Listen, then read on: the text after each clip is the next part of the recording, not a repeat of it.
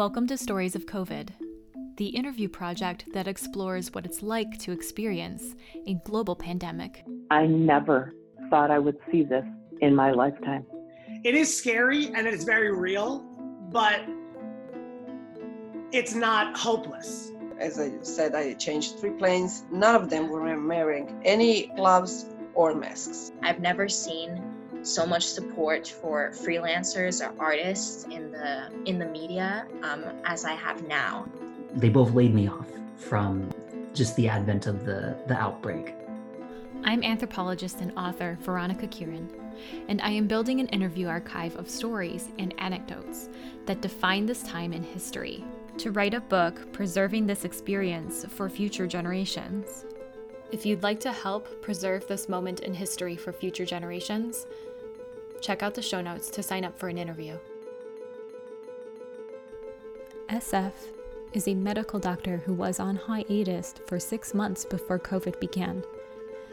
He returned home and returned to work into a radically different system with multiple COVID wards opening one after the other, PPE precautions changing by the day, and patients that he was in close contact with passing on faster than it could seem to count.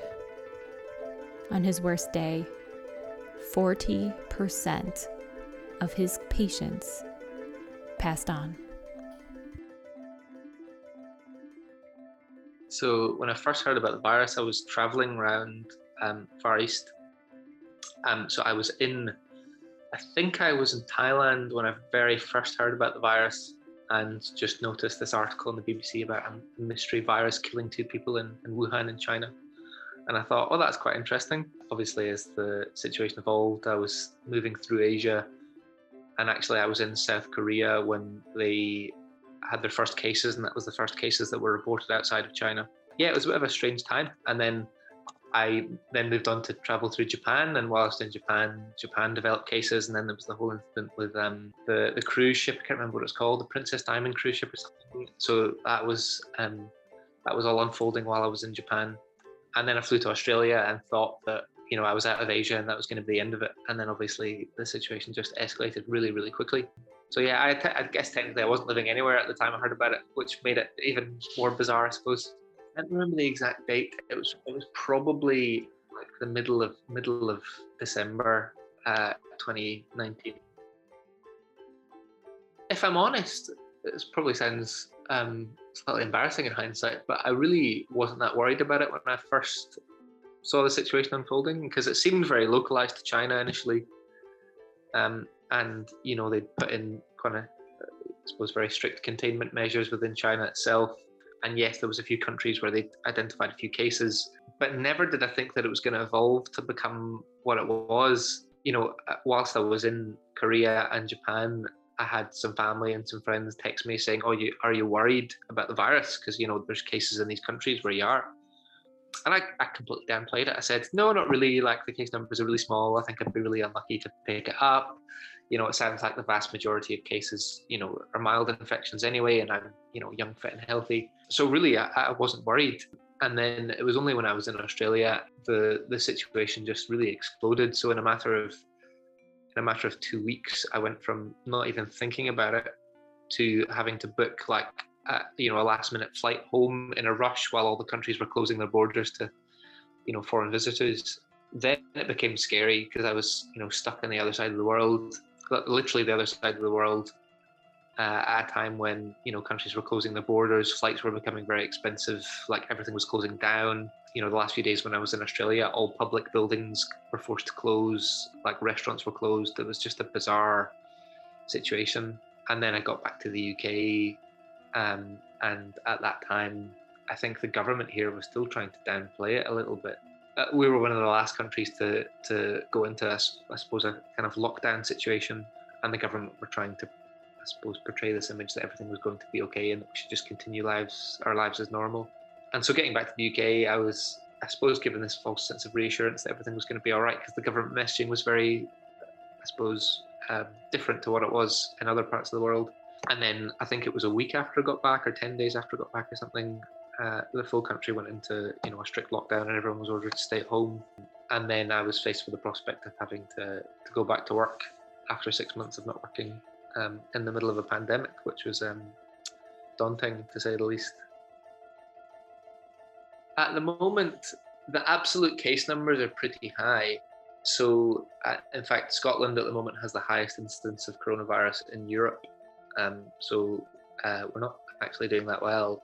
That's been attributed mainly to, to the European Football Championships because it was the first tournament that Scotland had been in in like 25 years or something. So I think everyone went a bit wild and there was lots of mass gatherings. I think that was just a super spreader event, unfortunately. So yeah, there's lots of cases at the moment. What we're not seeing though is the same number of people being admitted to hospital and dying that we were seeing when we had kind of similar case numbers back in January. So in fact, the case numbers now are even higher than they were in January, and yet we're seeing about 25%, 20% of the hospital admissions that we had at that time. So we're seeing a very different kind of phase in the pandemic, I suppose. In saying that, you know, we're, we're still seeing people seriously unwell in the hospital. Um, I have to say, the vast majority of them are people that are unvaccinated. It's not going away. I think that's very clear, um, and we're going to continue to see people be hospitalised and sadly die with the virus for for the foreseeable future. Um, I think that's just an inevitability, unfortunately. From when the vaccination program first started, so from we were very early to start vaccinating people in the UK, so the middle of December, really, we started vaccinating. And from the middle of December until probably, well, when did the Delta variant first really become an issue? It was probably about May, the middle of May.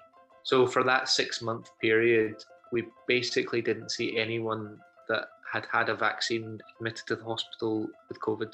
I think that's I was I, I certainly don't recall seeing anyone that had a vaccine admitted to the hospital. Since the Delta variants came along, we have seen some people who have been vaccinated admitted to hospital. Relatively small numbers in comparison to the number of people who are unvaccinated, but still some. And you know, even some people who have had two vaccines who've been admitted to hospital pretty seriously unwell. Um, and I've even seen one person die after having two vaccines. Uh, it's almost certainly the, the Delta variant that's causing this, without a doubt. So, uh, yeah, it's a, a different phase of the pandemic. It's a bit disconcerting that we're seeing vaccinated people becoming unwell. My life personally, in lots of ways, like everyone, really, I, I obviously was forced to come home from traveling um, so that was the most immediate impact. Yeah, I was away for six months when I was forced to come back um, and didn't really have a fixed date of when I was supposed to be coming back and was due to fly to Sri Lanka just a few days before I was forced to fly home. Uh, sorry, a few days after I was supposed to, I was forced to fly home. So um, yeah, it was open ended.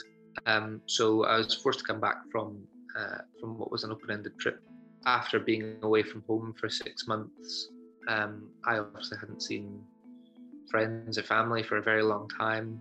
I had a new niece who'd just been born about two weeks before I got back, who I didn't even have the chance to meet. I hadn't seen my parents. And then right after I got home, everyone was ordered to stay stay at home. So I, I literally couldn't leave my, my apartment other than to go to work. That was very isolating. So going from this very social atmosphere when I'd been traveling, you know, staying in hostels and meeting people from from all over the world. And, you know, in the back of my mind thinking that, you know, it will be nice when I eventually go home and catch up with all these friends and family that I've not seen for such a long time. And then it was just the complete opposite experience. You know, I was I was thrust into a very strange environment full of um, I suppose uncertainties. So yeah, it was a bit of a, a distressing time you know, one of the worst things was not knowing what was going to happen. You know, there was no time frame for how long these conditions were going to last. Um, and I think it was three months before I was then able to actually meet up with anyone. So uh, yeah, that had a bit of an impact um, on my life. Obviously, you know, work has been completely turned upside down. Working in hospitals now feels very different to how it did before. For a start, like it's just simple things. So for a start, everyone's now wearing a mask. So it feels very like clinical, very sterile, very unpersonal because you can't read people's facial expressions and you know you struggle to recognize people. Everyone has to wear scrubs. So before we could just wear you know smart clothes, so I'd wear a shirt and trousers and shoes to work. Um, whereas now everyone's in scrubs, you're not allowed to wear normal clothes. Infection control measures are obviously very strict. So moving around the hospital is difficult. You're not allowed to go into wards where you're you're not supposed to be working. You have to wear like obviously a mask and an apron and gloves to do any interactions with patients at all. And you just lose that sense of closeness with patients. So, you know, before pre-pandemic, of course, you'd wash your hands before you went to speak to a patient. But other than that, you'd you know, you'd just be as you were. You wouldn't have gloves on. You wouldn't have a mask on, unless you were doing something that you had to be sterile for, obviously. But you know, just speaking to patients or examining them, just that, I suppose, sense of you know, a human to human interaction, especially at times when patients are vulnerable or you're potentially giving them bad news. Um, now having to do that with a mask on and you know with gloves on and an apron, it just feels very sterile and it takes away some of that kind of personal touch from the job. And you know, not to mention the fact that we're obviously or have been overwhelmed with COVID cases and you know, at, at, one point, I think we had about 10 wards in the hospital that were just full of patients with COVID. We had to expand from having two intensive care units to having five intensive care units and two high dependency units instead of the normal one. So yeah, the hospital was just turned turned upside down. All the routine work was obviously cancelled, so all outpatient clinic appointments were cancelled, all surgeries were cancelled that weren't essential. You know, staff were redistributed around the hospital to help in areas that were then, you know, more busy. So you had people working in environments that they weren't familiar with, and that was creating a lot of, you know, stress. And it was just distressing, you know, seeing uh, seeing people die in such a large scale. You know, I remember one day back in it must have been late April or, early May in 2020. You know, right at the very height of the pandemic and that, that kind of first wave. And there was one of the wards in the hospital that I was working in where 40% of the patients on the ward died in one day. I mean, it was just it was like the stuff of you know a horror film. It was awful. That is difficult to deal with at the best of times, but let alone when you're then forced to go home and live by yourself and not be allowed to communicate with anyone else apart from through the internet. You know, yeah, very very emotionally difficult at times. Um, yeah, personally, it's been a lifeline. I think for um, for a lot of people, you know, being completely unable to to leave your home, the only way you could communicate was by you know, video call or text or phone call. And I can't even imagine how awful it would have been if we didn't have access to any of those things. So I think that was a real lifeline for people and made what was a, a dreadful situation just a little bit more bearable. Work wise, it's been obviously very useful for certain things. So a lot of the kind of routine work that we would have normally done, like outpatient clinic appointments, started happening via phone calls or video calls. And then also a rather grim use for it was very early on in the pandemic, we had a very strict no visitors policy in the hospital. So regardless of circumstances, people were not allowed to visit at all. Often the only way people could say goodbye to their dying relatives was via a phone call or a video call. There was more instances than I could count of people saying goodbye to their dying relative on an iPad there's there's two ways to look at it. I suppose technology has made that possible because the alternative is that they just wouldn't have been able to say goodbye. But it's not really it's not really a fitting way to say goodbye to a loved one, in my opinion. Fortunately, we did relax the visitor policy kind of later in the pandemic. So from about October onwards, we started saying that if your relative was dying, you could, could come and visit them in the hospital, but then you would have to isolate for two weeks after you'd been. So that made it a bit more humane, in my opinion.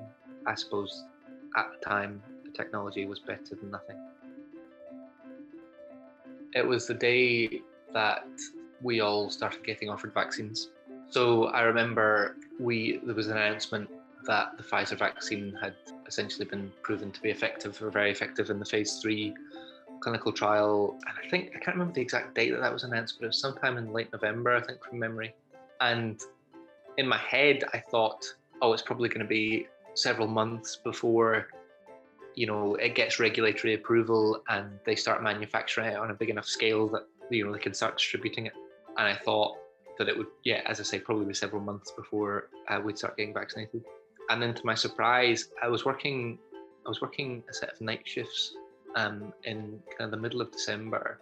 I remember I woke up from my, like my sleep during the day and looked at my phone and I had an email from one of my one of my bosses um, basically saying, "Can you urgently contact me because we've got some vaccine appointments available, um, and we need to vaccinate everyone that's working in the high risk areas." And at the time, I was working a lot on our, our COVID high dependency unit, and I was just, uh, I suppose, full of filled with optimism because um, it was probably a time when we were at one of our lowest points in the pandemic in terms of how we were managing to deal with it in the hospital because we were full of patients with COVID. Um, that was the time when we had all our intensive care units open. We were seeing people die every day. It was before we really had a lot of the treatments that we have now.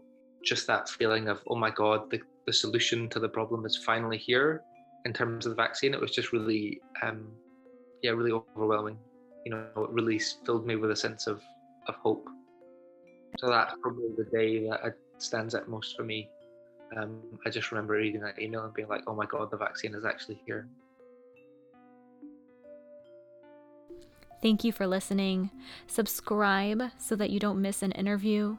I interview multiple people a week and I am releasing these episodes as fast as I can. And if the story meant something to you, share it because it will probably mean something to someone else. Every time you share the project, it helps the project grow. So thank you. Until next time, stay safe, stay well.